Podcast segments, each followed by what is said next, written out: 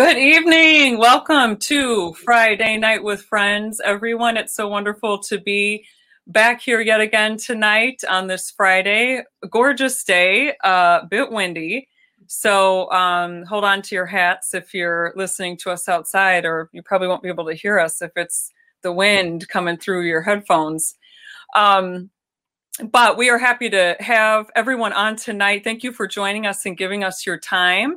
We want to welcome our uh, first time listeners tonight. If you're on, welcome. Friday Night with Friends is just a casual chit chat with uh, some of our friends, literally.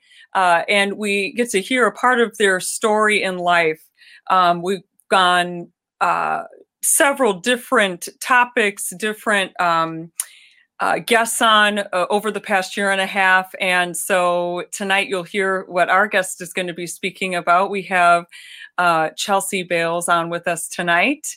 And she is a licensed counselor. And I'm going to get to her bio in just a second here, but I want to uh, welcome everybody to cut to learn more about our church, Newark United Pentecostal Church, and what we do, what we're all about, and our digital campus um, visit us on newarkupc.info.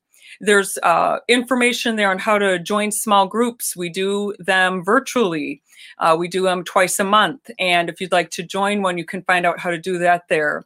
We also have information on how you can submit prayer requests and partner with us in giving among other information, also the things we're doing uh, in our Kids Hub uh, to keep our kids connected and learning about uh, the Lord and scripture and continuing to be together in this time over screens. So, I will delay us no longer. Um, you can see uh, the lovely Chelsey on with us today, and I'm going to share with you um, what she has uh, uh, shared with us about herself, and then I'll hand it over to her.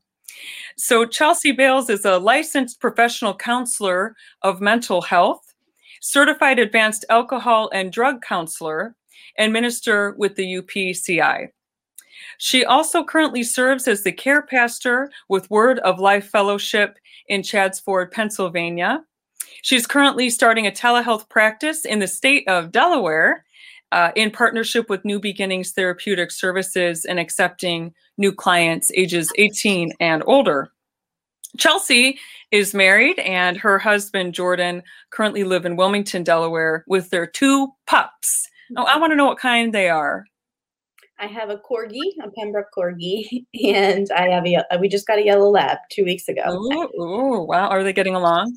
They are getting there. They're getting there. oh, maybe we should I wonder, I kind of wonder about the uh, therapy world and animals, but mm-hmm. I didn't mm-hmm. ask you on for that tonight, so I'm not going to blindside you with those questions.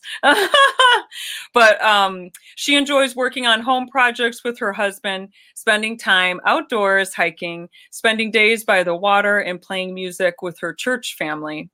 So, um, in the comments below, uh, Erica, our tech person, thank you for being on with us tonight if you want to put in um, her uh, email here, she says feel free to contact her at C Bayles, her last name, at nbtherapeuticservices.com. And I know Erica is familiar with that. She used that email earlier this week uh, to contact you with. So uh, she says feel free to contact her with any questions, consultations, or additional requests. So that is the um, professional side uh, and career side, mostly married life also of Chelsey. Um, but I know that our relationship with her as a church body, Newark United Pentecostal Church, long before me, um, uh, her parents, uh, I believe, met and married, were married by the elder Beardsleys uh, James Beardsley, because I remember when your sister got married, uh, he, Elder Beardsley, married her as well. And I remember hearing that he had married your parents. Yeah. So long standing relationship there. Their, um, uh, her mom and dad um, uh, were the first uh, daughter work from Mhm. Newark United Pentecostal Church, and of course, have been years now autonomous as the Word of Life Fellowship, um, where you currently and your husband currently serve in Mhm. ministry. Yes. So, long-standing relationship. They are definitely more Friday night with family, uh, but it's Friday night with our family and friends, and so it's lovely to have you on. And um, hello to your mom and dad, and your sister and her family as well. Um, but we'd love to hear from you. So go ahead and um, greet us, and uh, then we'll go ahead with uh, Chelsey and I had talked about some questions earlier this a couple weeks ago, actually, um, and she's going to be coming on specifically.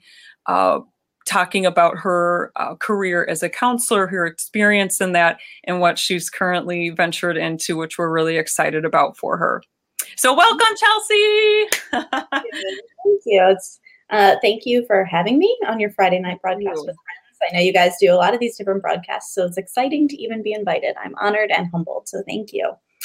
Um, I should do a plug in my bio. I had said I work with people 18 and older, but as of today, I'm Oh. now working 16 and older. So I am being. I pivoted a little bit, so I am starting to work with older adolescents as well.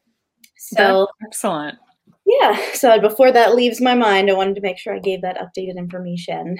But yes, I am excited to be here, excited to share about my new endeavor, um, and you know, just to get to see what everything that Newark UPC has been up to. I see it come up on my Facebook or, or well, my husband's Facebook. I don't have Facebook, but we're all and it's great to see everything you guys have been doing to get the mission out there and communicate in this new and unprecedented time. Yes, absolutely. Yeah, the digital campus is has been a learning curve for all of us, but uh, in the end, I think we're all kind of enjoying it. We're eager to get back in person services, but it has definitely been a blessing, I think, to many of us. So thank you for that.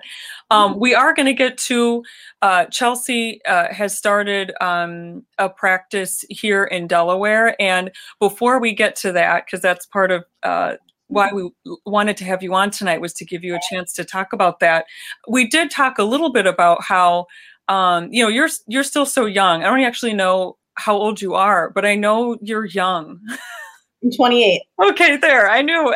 Yeah. and so you know uh, reading about um, your accomplishments and hearing you know what you're involved in and what you've done so far uh, postgraduate post you know school and education you've had your uh, experience in counseling and so tell us about this journey you know you're only 28 but uh, lots of experience and education behind you so what led you into counseling Yeah. Um, yeah, I, I think people are always surprised when I say that I'm 28 when they see, you know, the bio or the resume. But I went to undergrad at Eastern University, which is a small Christian liberal arts college outside Philadelphia. It's actually where my sister went as well. And I have an undergrad in psychology and a minor in Spanish. Um, so I think I always knew I wanted to be a counselor. So when I went in, I actually went in either deciding between music therapy and psychology. Ended up going with psychology. Um, but for as long as I can remember, I've wanted to be someone that helps people. Now, whether that comes from uh, being a PK, raised in the church, and seeing my parents pour into other people for so long, um, I've just always felt that that was my calling and that was the burden that God had given me very, very specifically. Um, I always joke that even as a kid, Eeyore was my favorite Disney character because he was so sad, and I felt like somebody needed to sit with him and talk about how he could cope effectively. And I had this Eeyore, I had this Eeyore stuffed animal. My parents always joke about it because I was bound and determined that Eeyore was not going to be depressed anymore. he was going to be free in Christ. I was going to help him. But so I think I've just always, I believe God just gave me that burden and that calling from a very young age.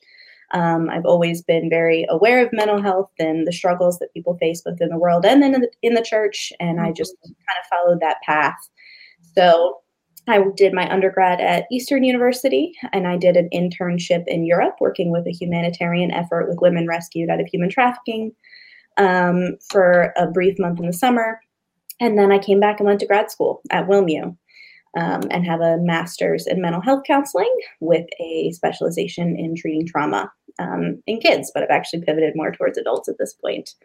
So everything, I don't know, it just always kind of lined up. And, you know, I think a lot of people go into college wondering what they're supposed to do.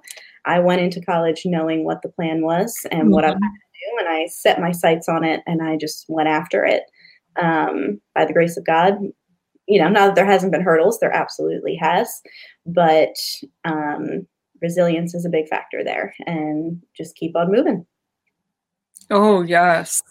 That's, um, uh, I think, a, a you know, like you said, it's it's kind of a, a, gift to have have had an idea of what you wanted to do in pursuing education, and not only that, but you you stuck with it because yeah. sometimes you go in knowing, and then it changes, it you changes. know, which is okay too. But yes, very clear. It sounds like from the get go for you, and things fell into place. Um, so you had mentioned that your area of specialty is trauma. Also, you're licensed uh, in the field of um, addictions and substance abuse. So how did that specialty, aside from the Eeyore inspiration, which is adorable, um, how did that specialty come about? Um, so in grad school, they have you pick a different specialty, and at that point, I really felt like I wanted to work with kids. Um, and I was doing internships with kids and doing grief therapy and things of that nature. And then one of my internships didn't work out. I wasn't getting enough hours. So I ended up having to go to a mm. rehab facility. And I was driving easily an hour and 40 minutes one way. Let me tell you, if you're considering grad school, it is not for the faint of heart. Let me say that. um, I don't think I slept for three years straight, but I was working and doing two internships, and one of them was at a rehab facility. And I fell in love with those who were struggling and fighting against addiction. I just fell in love with that population. And I became very, very passionate about it. So, really, what my focus is, and there's a lot of terms, right, in the mental health industry, but is co occurring. Basically, which means is that I am cross trained in both co occurring and in addictions counseling. So, I look at how all of those things tied together so that we can overcome both. Because most of the time, when you struggle with an addiction, you usually have some sort of mental health underlying component, whether that be trauma or something untreated or a medical or something of that nature. So I have both of those licenses and both of those credentials because I believe that if we're going to head towards freedom, let's not conquer it all. You know, let's deal with everything and get to the other side. So that tends to be my approach there. Oh, right. That's very interesting. We've had, um, I know when we talked over the phone, I told you we've had a handful of counselors on. In fact, our very first um, Friday Night with Friends was with Dr. Cindy Miller. Oh. And um, so that was right, you know, fresh when COVID was, I mean, there was still so, there's still so much unknown, but that's when things were really unknown. And she was on. But um, since then, and over the past year, a little over a year now, we've had our digital campus, we've had a handful of counselors, and it's just I think uh, really amazing um, and very uh, eye opening to hear how many different um, you know focuses or special specializations people can have in that field. It's so diverse. Mm-hmm. Um, I know counseling is just a huge, huge, huge, huge topic yeah. world, um, but it's really interesting to hear uh, the different specializations people have and so methods i guess that is so mm-hmm. really need to hear that um, so that as far as that goes that was an unexpected um, area for you to kind of become uh, licensed and passionate about uh, mm-hmm. uh, correct because that was kind of yeah so that's that's always neat to to to experience being tapped into and some so a place you weren't really aware of you know and it's like yeah. wow i never knew this about myself the opportunity presented itself, and I'm a firm believer that you walk through the door and you learn what you learn. So mm-hmm. I've taken every opportunity, and I think all the different populations I've worked with, both in the church and outside, has given me a very vast and diverse experience to then be able to do what I'm doing now. Um, because there there isn't much that walks through the door that I haven't worked with or seen or you know helped a client start to process through. Now, I guess because I've already mentioned, uh, you know, COVID and, and the year that we've all been in, um, and just wondering, you know, especially with something like substance abuse um, and addictions in such a, I mean, if, if you didn't have anxiety before, COVID's going to you know, un- untap that. Yeah. And, um, tap into that i mean. And so i was just wondering if you if you can speak to if there was any the impact that covid had on especially that population and for you as a counselor just from your perspective you know what what's it been like being a counselor in in this past year you know meg i would say it's been challenging you know i'm i to be a counselor in this past year has has been no easy feat in any way mm-hmm. mm-hmm. Um, i laugh because i don't think there's any other word you know there's no other word to really describe it um, but in the same in the same breath i also want to say it's been an honor at the same time i have definitely been more stretched more humbled uh, more challenged than i've ever been it, working in this past year. But on the same token, I also believe I've grown as a clinician, as a minister, and as a practitioner more than I ever would have without this situation. So, I mean, this this past year has affected everyone tremendously in a variety of ways, right? It's hard for me to specifically say everyone has responded in these categorical ways because it's been such an individualized experience. For those who mm-hmm. went into it already with anxiety, this may have set it free but then on the same token, there's a lot of people who conquered their anxiety prior to this. And this last year was a testament to what true freedom and the miraculous power of Christ can do because it wasn't overwhelming for them and they walked through it with strength and dignity. You know, but then there was other people that this was really a challenge and they had to lean into their support systems and learn to cope in different ways. So I think, you know, the underlying theme through all of this would from my perspective has been growth and mm-hmm. not always linear growth, but growth and learning to rise to challenges, learning to be adaptable, learning to get flexible, which trust me, I hate the word flexible. I hate it. I like things organized. I literally brought my planner so that I would be ready to go, right? Mm-hmm. Um, That's great. Yeah. But as a counselor, I've had to learn to be flexible. You know, I've had to learn how to operate and uh, offer services in this capacity. I've never done this before, right?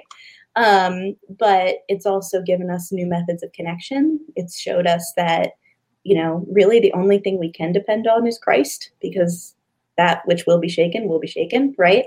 And learning to find that strength in unexpected ways. I think that's, you know, real congruent with what we've heard, you know, um, over the past year with just uh, responses from other uh, you know counselors in the field that we've had on it's kind of a mixed bag but certainly uh, everybody's you know people are coming in with um, you know walking through new territory or territory that you know has re- you know resurgence of it. And then you've got the counselors who are walking through this new territory as well. And we kind of all just do it together. You know we just have to fumble through it together and like you said by the grace of god we're all figuring it out. Yeah, yeah. And I think anything it has it's been a unifying experience, right? Mm-hmm, the mm-hmm. counselor and the client because we're both navigating unprecedented times. And that can be something that bonds us and builds that rapport as we work together towards health. Yes. Yes, that's a that's an interesting perspective as well. Um, also wondering then, uh, because you know, I just uh, on this um, you being so young as you are and have achieved so much already um, educationally um, do you have further goals in this field or maybe something else? I mean we can we can venture out a little bit from the counseling because i know there's other uh, uh, thing you know interests that you have and um, things you enjoy. So do you have further goals um, in counseling or uh, some other goals that you'd like to share with us yeah, I mean, I I certainly do. I think you know maybe two years ago I was accepted to a PhD program, but it wasn't the right time. Um, that's when my husband came into my life. So I I felt that God God was giving me an opportunity. So um, not that that's completely off the table. It's just not something I felt led back to at this point. Mm-hmm. I think, you know, I would certainly love to teach. That's something that I've always wanted to do is to teach at the bachelor's level or the master's level. So if that opportunity presented itself, I would certainly walk through that door. That's definitely a goal. Um, but I think my biggest goal right now is more focused on the individual. You know, for a long time, I've been very focused on the next thing, right? You know, I've done a lot in 28 years, and you do that a lot by moving and by not slowing down. And to be honest, Meg, my goal right now is to slow down. No, I like that goal. So I am working on being more present. I'm working mm-hmm. on, I believe God has given me this opportunity to start helping um, and being a resource in the church. And that is something that I'm looking at as well as being able to offer seminars and um, different opportunities via Zoom for leadership teams and things of that nature.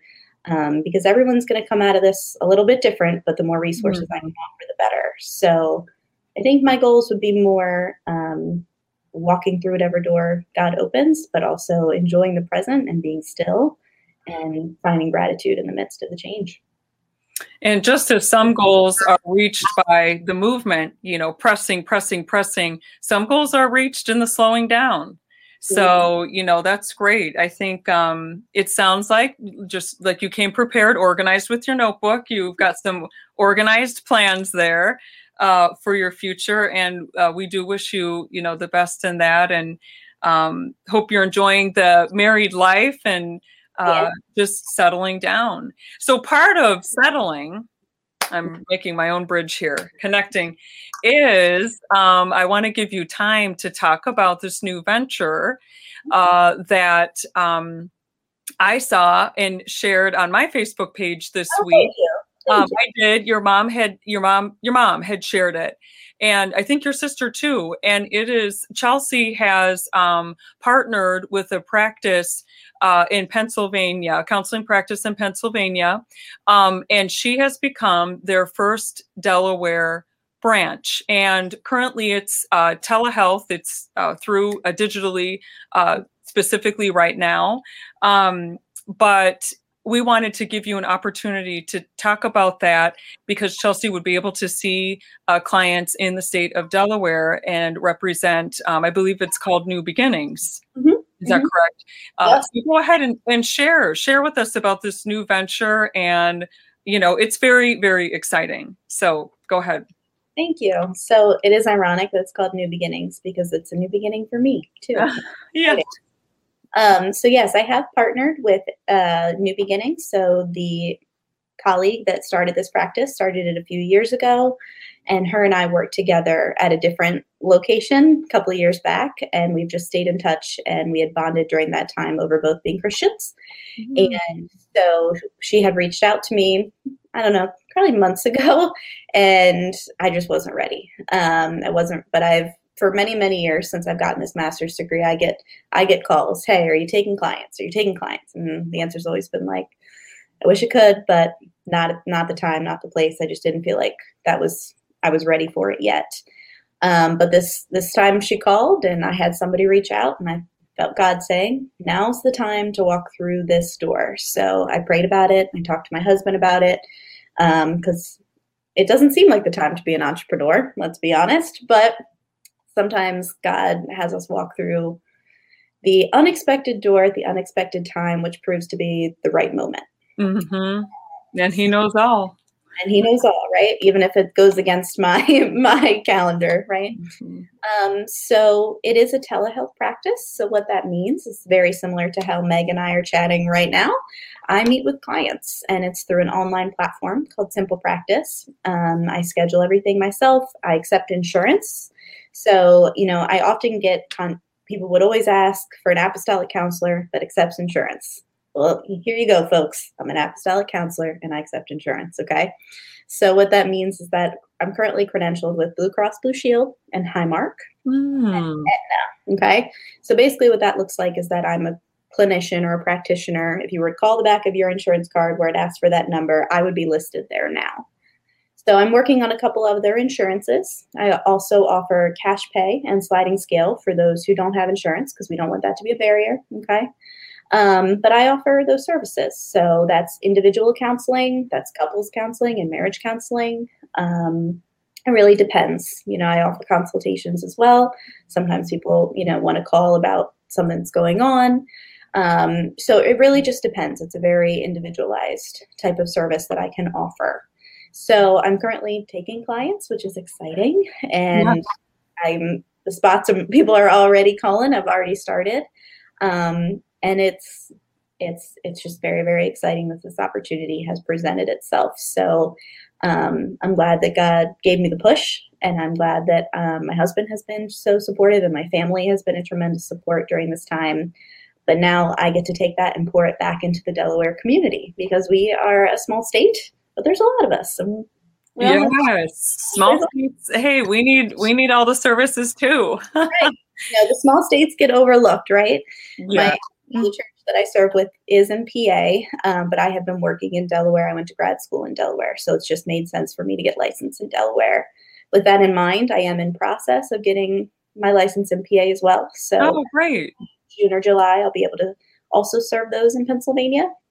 Um, but for right now, it's it's a Delaware practice. So that's what that looks like. Wonderful. So yes, any um, questions can be uh, submitted to the, um, if Erica was able to put her uh, email address in there and um, just questions or, you know, tapping into this brand new branch in Delaware, you may contact Chelsey via that link. And so um, we have run almost up to 7:30 here. It's 7:27 on my clock. And so Erica, let us know how uh, if you have some questions rolling in yet, or if I can we can chit chat a bit longer. What's it looking like? Okay, we're going to. Um, I had a question uh, when you were talking about as the questions start coming in. Sometimes it takes just a minute. Um, I had a question about um, your practice and uh, are you serving families or can it only be the 16 and above? How does that work? So it depends on the situation. I don't, I'm not offering individualized child therapy at this time. Okay. We're we're just not set up for it. Um, and have i done i've done it in the past but at this point my in my journey that's just not something that i'm offering. Now if i have a family coming to work with me and the parents are involved or whatever that may look like um, i can definitely navigate those situations. I am a certified prepare and enrich facilitator. So what that means is that you know i can offer premarital counseling uh, marital counseling. As families are maybe looking at adopting or fostering, there's also a program I can help with that. Oh, wow. So there's options for that, um, but it, it just kind of depends on the situation. What I will say is I don't get involved in child custody cases. Mm-hmm. That's something that I usually get. I get that question, I get that call, and that that is something that I will turn down. I don't get involved in those. Okay. Yeah, it's good to good to know that. I was just thinking about family and kind of if, if there's a, a unit that uh, would want services, but we're under the age of um, 16. It's so, a parent. That's fine. Mm, yes. Okay. Um, I also want to go. Uh, Erica said there's a couple rolling in, but um, I just wanted to ask you about. Um, I have I, I have a friend who uh, got a degree in music therapy, and you had mentioned that that was maybe one route you would go, and then you, went this other route. What about music therapy? Because I know you're a musician and a singer. Yeah. And I know your husband as well. Yeah, he's phenomenal. Yeah, he's great. Yes, and um, and so I just thought, well, I wonder uh, kind of about the music therapy draw. Was it just because of your musical inclination or you knew about it? Or tell me more about music therapy. So I think originally I had thought that would be, I love music. I'm a classically trained pianist. Um, my parents had me in lessons with uh, Darlene. I don't know if someone from the, a couple people from the Newark Church probably know Darlene from eight, age five. Um, but I so I grew up playing and then I played flute and piccolo and I just play a lot of instruments. So part of it was just I believe in the power of music. I believe in the power that it has to communicate when words fail. Um, which is ironic because as a therapist, you would think I'm all about the words, but there are some things that sometimes we don't have the words for that mm-hmm. music can be that fostering of a connection. Also, especially for children with trauma, autism, you know, things of that nature, sometimes the words aren't enough and you need something else to connect. So I always believed in the power of music as this, thing, I, not to use a pun, but instrumental, right, in the power of connection.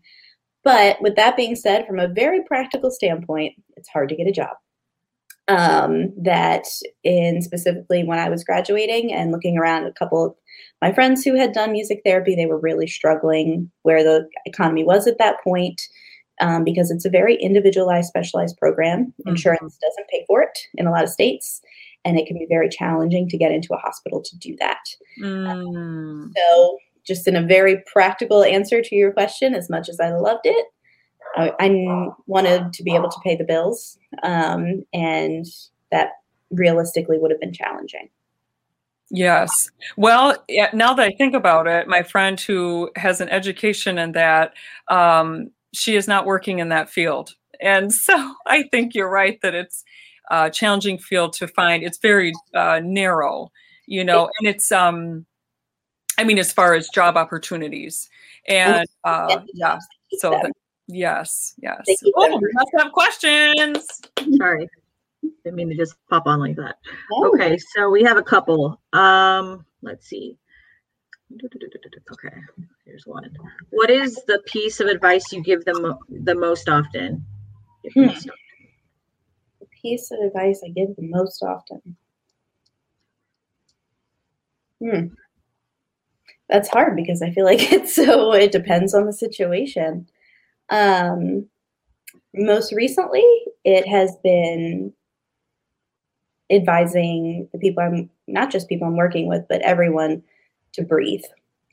Um, over this past year, over everything that's happened, there's been a lot of trauma, vicarious trauma. There's been a lot of stress, anxiety, but also there's been an intense sense of urgency. And I think for so many of us, we've just been running at this heightened, accelerated pace in panic out of survival and out of you know the human mechanism to feel like we need to do so. But for a lot of us we've forgotten like i said even myself to breathe and to be still and to meditate in the given moment that we're in. So i think most recently that's been a very common theme of what i've been you know telling a lot of people i come into contact with. Breathe. Take a breath. Meditate that urgency is internal. It's not coming from anything external. And just because the world is operating at this accelerated pace doesn't mean I need to and doesn't mean you need to. We can breathe and we can wait on God to move versus trying to force things or sticking with the pace that the world is demanding. Sounds good to me.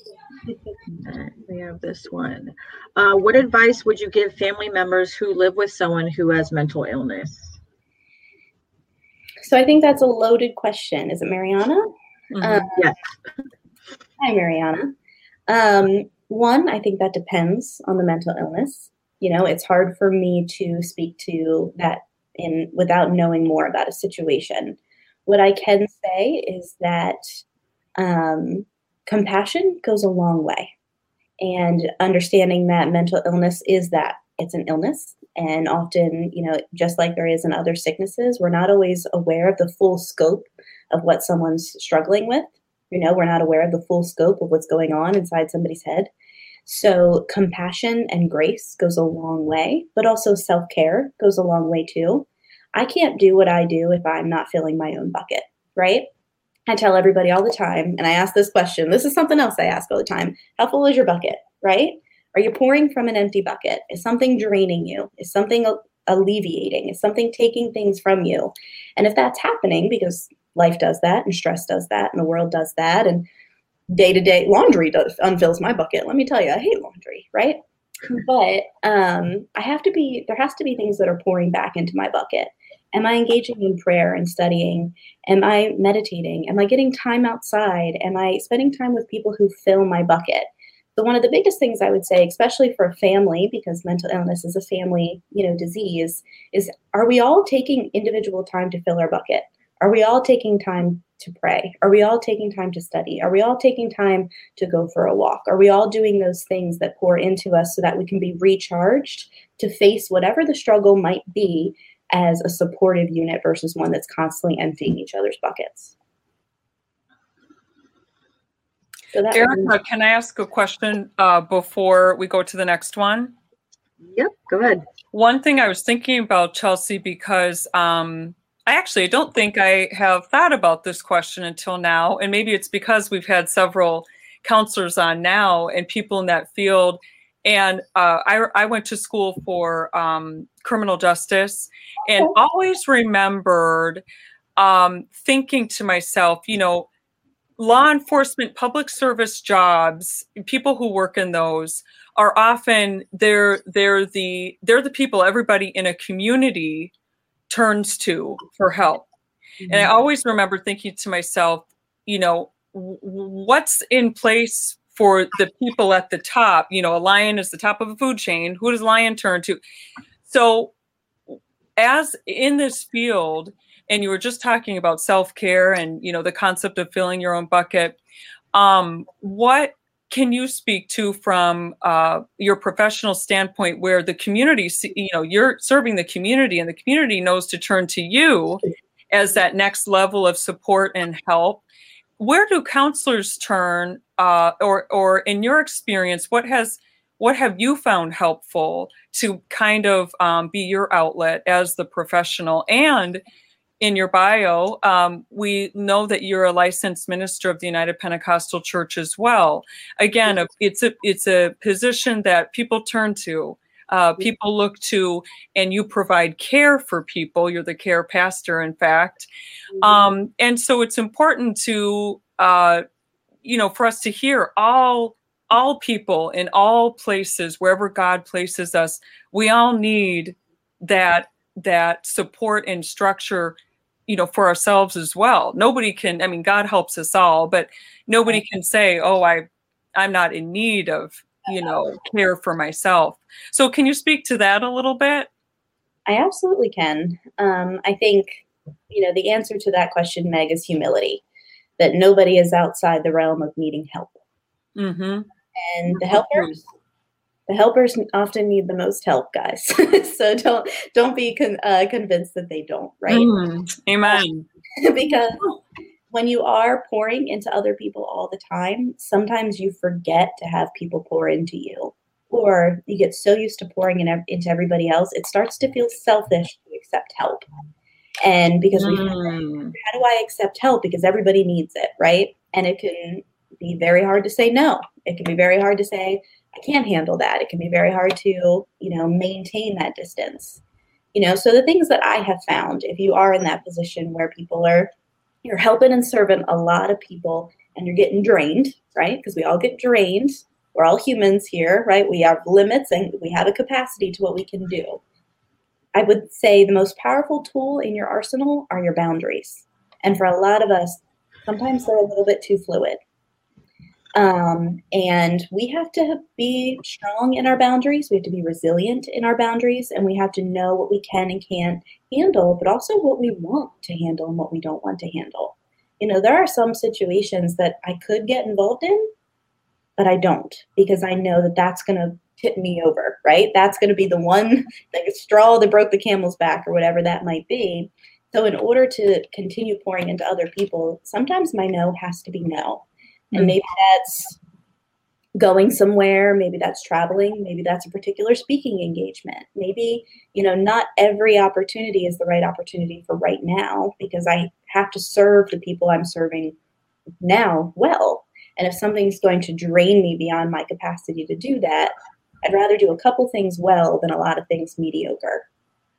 So boundaries is a big factor. Um, you know what? A lot of counselors talk to counselors called peer supervision because it's helpful to have somebody in your corner who's another voice, another voice of rationale mm-hmm. saying, Hey, are you burned out? Hey, do you need a vacation? Hey, do you need to turn off the phone this weekend and not take any calls? Um, you know, kind of going back to boundaries, but a lot of counselors talk to other counselors. Um, having a place of confidence, someone that you can turn to. Also, things that are very practical. I'm a firm believer in taking care of your body, right? A firm believer in that we are a steward of the body we are given. And if we run it ragged, we're going to run it ragged. So we have to be conscientious of what we put into it. Are we taking care? Are we doing a nourishing, nourishing ourselves with nourishing foods? Are we sleeping? You know, that's one thing yeah. that's mm-hmm. factor that goes out the window. But operating on very little sleep is very similar to someone who's intoxicated. And sometimes people don't realize that. But someone who drives on no sleep has just as likely statistically to get in an accident as a drunk driver would and to yield the Mm. same results, right? Because Mhm. we need sleep. we need it to recover. Oh, I know. I I know. I know that. That's something I know.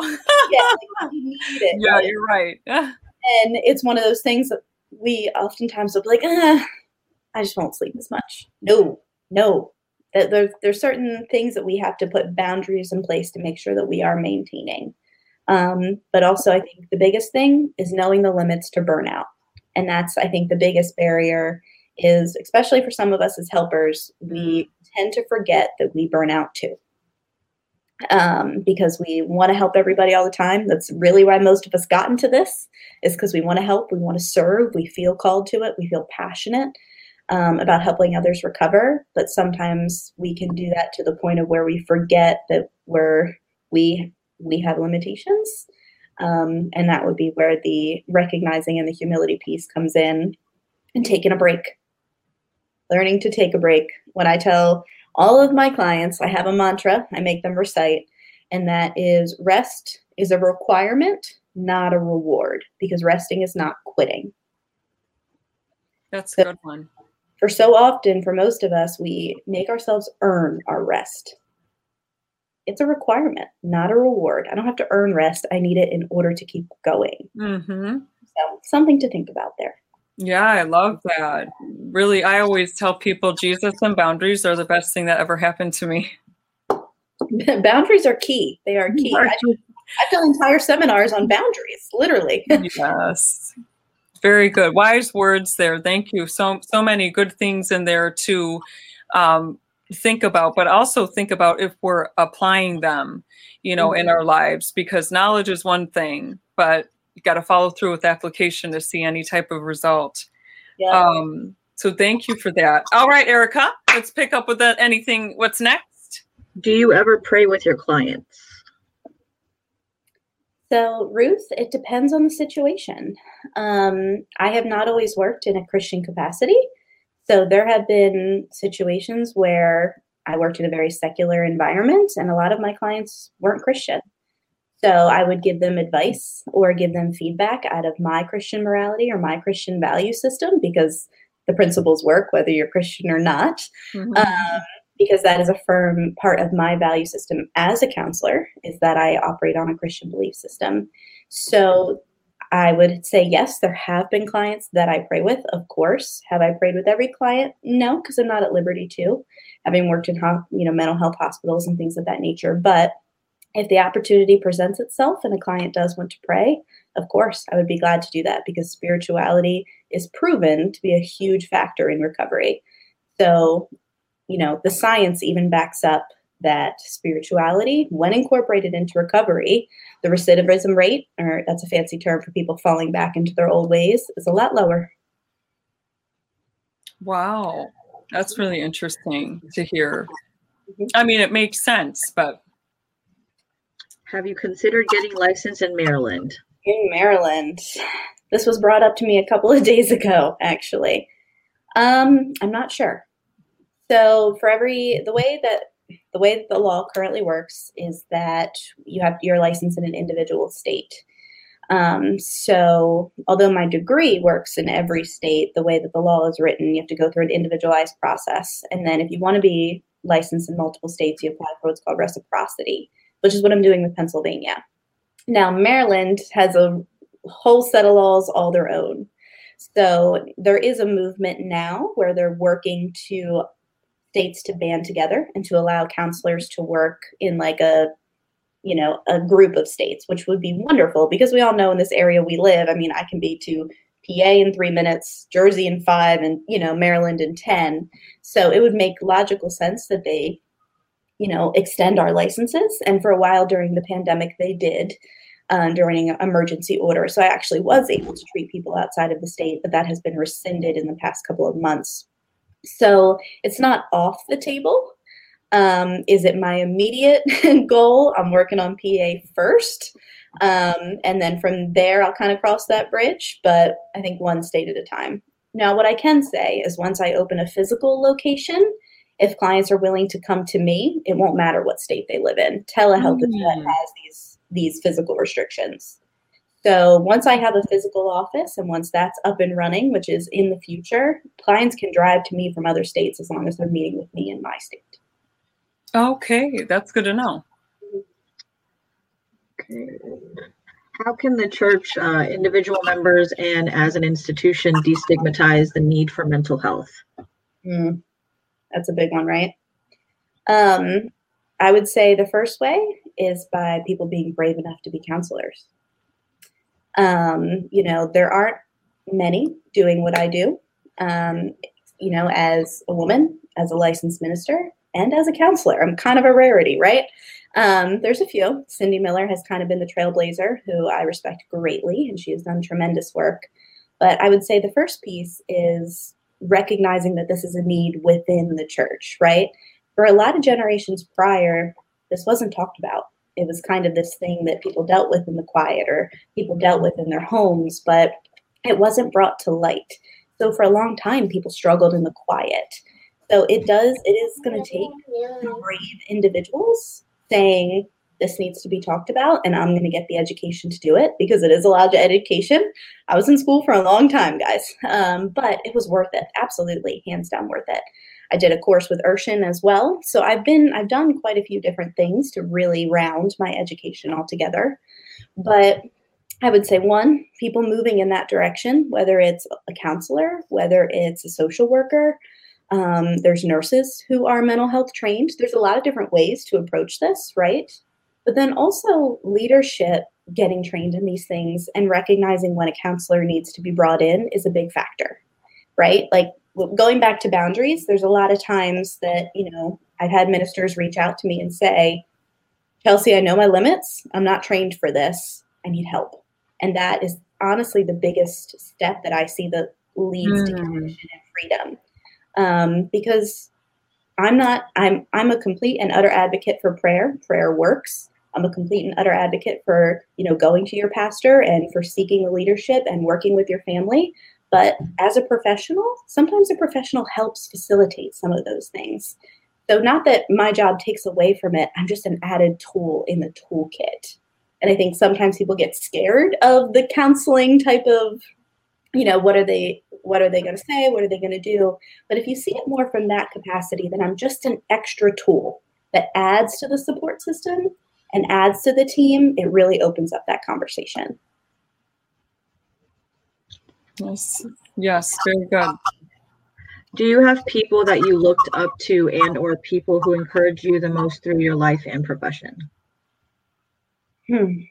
Absolutely. Um, now, professionally, I I didn't know counselors.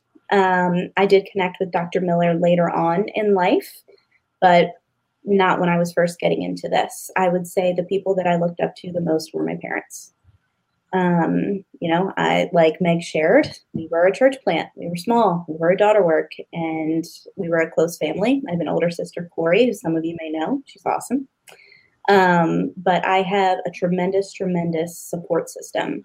But for a long time, it was just the four of us against the world. Well, us and God, right? And God got us through a lot of things. But in the face of starting a church in this area is no easy feat. Um, it's challenging it breaks you, it humbles you, um, it hurts. There's a lot of challenges that come with it. But in the face of all that, there's tremendous opportunity as well, right? I think so. You know, there's a balance, right? God yields the fruit, but there's also a lot of challenge that comes with leadership and planting something new in an area that isn't that open to this um, and watching you know what my parents went through through years of bible studies and through years of planning a church and through years of pouring into people and seeing healings take place but also seeing the hurt that occurred at the same time i saw a tremendous strength. And i realized that there needed to be more people doing that. And maybe my ministry wouldn't look exactly like theirs but i could see that i could birth a ministry out of that so, you know, both my parents worked full time while starting a church. Um, they sacrificed tremendously. You know, my dad used to travel for day, you know, days and come back and do Bible study and all of these things. Um, you know, and they did it a lot, large part on their own. And I always tremendously admired that because it wasn't easy. but to see you know two people be so unwavering in the face of so much pain um, it just seemed like there was no other option for me but to go out and try and help others heal from the pain too i love your parents i love your sister too i think i know you the least but i love them so I'm the youngest, so most of the time people don't know me as well. Yeah, I, I was gonna say our path our paths didn't cross as much, but um, yeah, your yeah. mom your mom was a sweetheart. Probably because I was in school. My path didn't cross with anybody because I was in school for years. So people are always like, "Oh, Chelsey's back." I'm like, "Yeah, I'm back." all right. You're all wonderful. Um, we uh, since divorce can be traumatic for teens. Why are you so definite about not working with custody cases? So divorce is tremendous, uh, tremendously traumatic for teens. I do have to agree with you there. Uh, in working in custody cases, most of that is about my knowing my limitations. It's not something I've specialized in. It's not something I've done a great deal of training in. And as a counselor, one of our biggest attributes is knowing where we're not the right fit. And I'm not the right fit in that area. There are uh, tremendous counselors who are incredibly qualified, who have done tremendous amounts of training, tremendous amounts of um, study and research into this, and who are absolutely a better fit in that scenario than I might be. So I think, you know, sometimes when someone's a counselor, they bite off more than they can chew. And my oath has been to do no harm and to always do right by every single client. And sometimes the right thing to do is to refer them to someone who's more qualified than me. So that would be my perspective on that. Not that I can't help, but that there's a better fit, and I'm humble enough to admit that. Do you feel Winnie the Pooh and Piglet have failed ER as a friend? Absolutely not. He had a great support system. I just, as a kid, he seemed sad, and I couldn't understand why. But, and it was just, uh, even as a kid, I always felt that everybody wanted a friend, you know, and everybody needed somebody who picked them up when they got sad. So I used to carry Eeyore around and pick him up and take him places. But everybody needs a friend, right? That's right. Even my stuffed Eeyore. How do you think our criminal justice system and our mental health system could be working together better? So I think that that's a tough question because it depends on the state right? A lot of our criminal justice system and mental health systems that are set up at this point are state based. The federal government has some involvement, but a lot of that is really your local communities. Now, in Delaware, they somewhat work together, but we don't have a ton of resources in our state, specifically for mental health, right? Um, for recovery, especially um, for those who struggle with addiction, because we're a smaller state, there hasn't been a lot invested in our state. There hasn't been a lot of programs. There hasn't been a lot of places coming and opening. Now, recently in the past six months, there has. And if you keep looking around, I guarantee you, you will see more because I know of places that are coming and are coming to open. Um, so you're going to start seeing some bigger programs that are coming down the pike, which is great because we need those resources. So I think a big factor has been hmm. because we are a smaller state that that has not been invested in the same way but you tend to have different trainings from a criminal criminal justice perspective and a mental health perspective. Now, Meg, I don't want to speak for someone from a criminal justice perspective, but in my training and those I worked with in criminal justice system, we were trained in two different ways and with two different modalities and two different approaches. So I think sometimes it's more just from a perspective approach that those two things clash. And I would say it goes back to the education system, teaching those two communities to come from a unified approach versus seeing each other in a villainized way. So I think it should be maybe addressed earlier on versus waiting until we get people into a system and they're already operating on something they've been told. Let's address it at the bachelor's level when people are preparing to work in the field in the first place. And one thing, I'm not going to, uh, you know, t- uh, chime in too much, but one thing, um, Chelsey, I was a believer in through my education, which is kind of a long time ago now, uh, but was restorative justice, which I'm not sure if you're familiar with that, but it did. Um, it's a, it's not very popular and it's not been implemented um, you know, nationwide on a very major scale, but it did take into consideration uh, bringing in a moderator, you know, to to to um, uh, instigate healing and reconciliation and things like that between offender and uh, uh, the person they've you know uh, performed a crime on.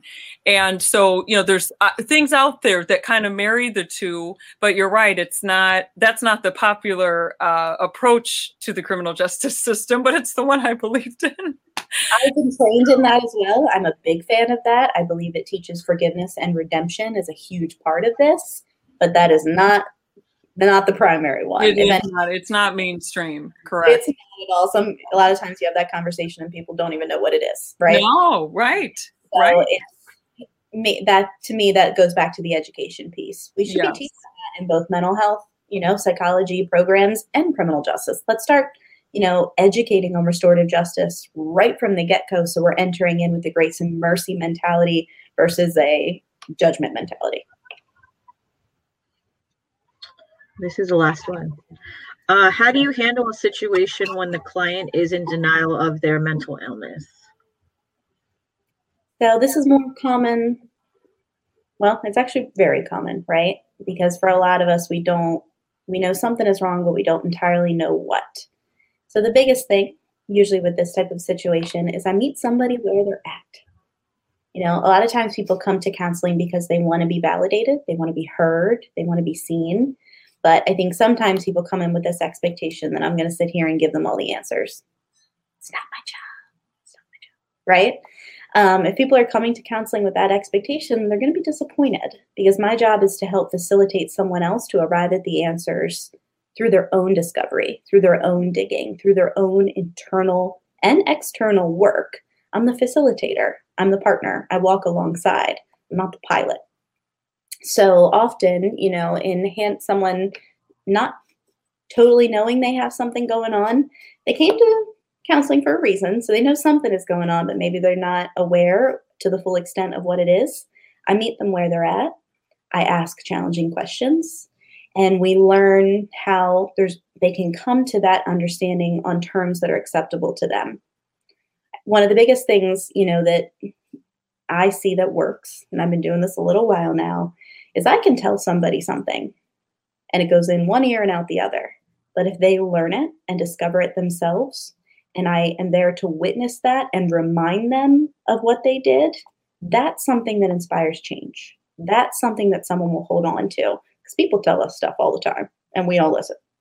So, most of the time, people will buy into something and will change when they actually did the work to find it, when they actually dug deep, when they studied God's word, when they started really asking tough questions, when they started facing their fear head on, feeling the fear and doing it anyway.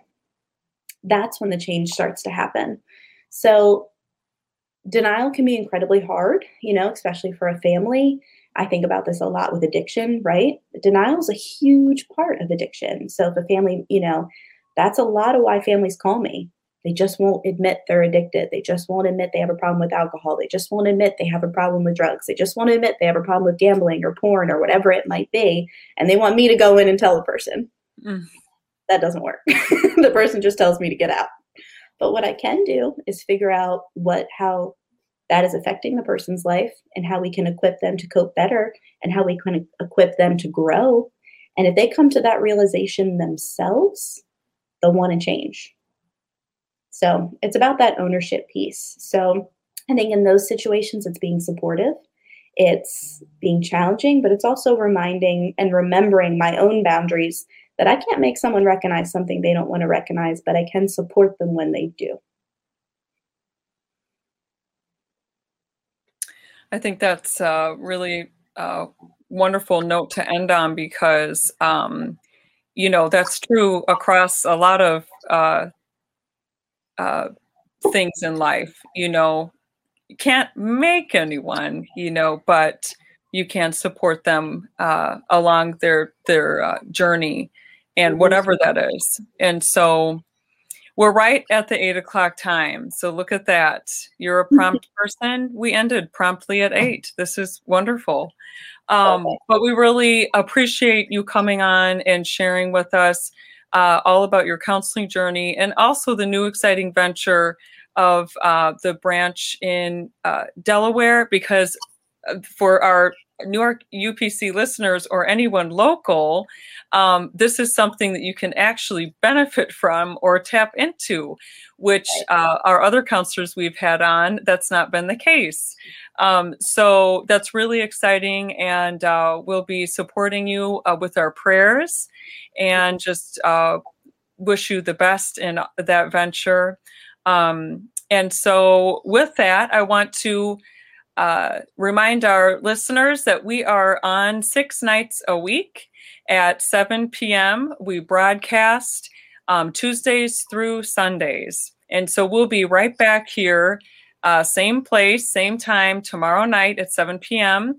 Uh, for our Saturday night message. So we'll see you all then. And thanks again, Chelsey, and everybody have a great night. Thank you so much.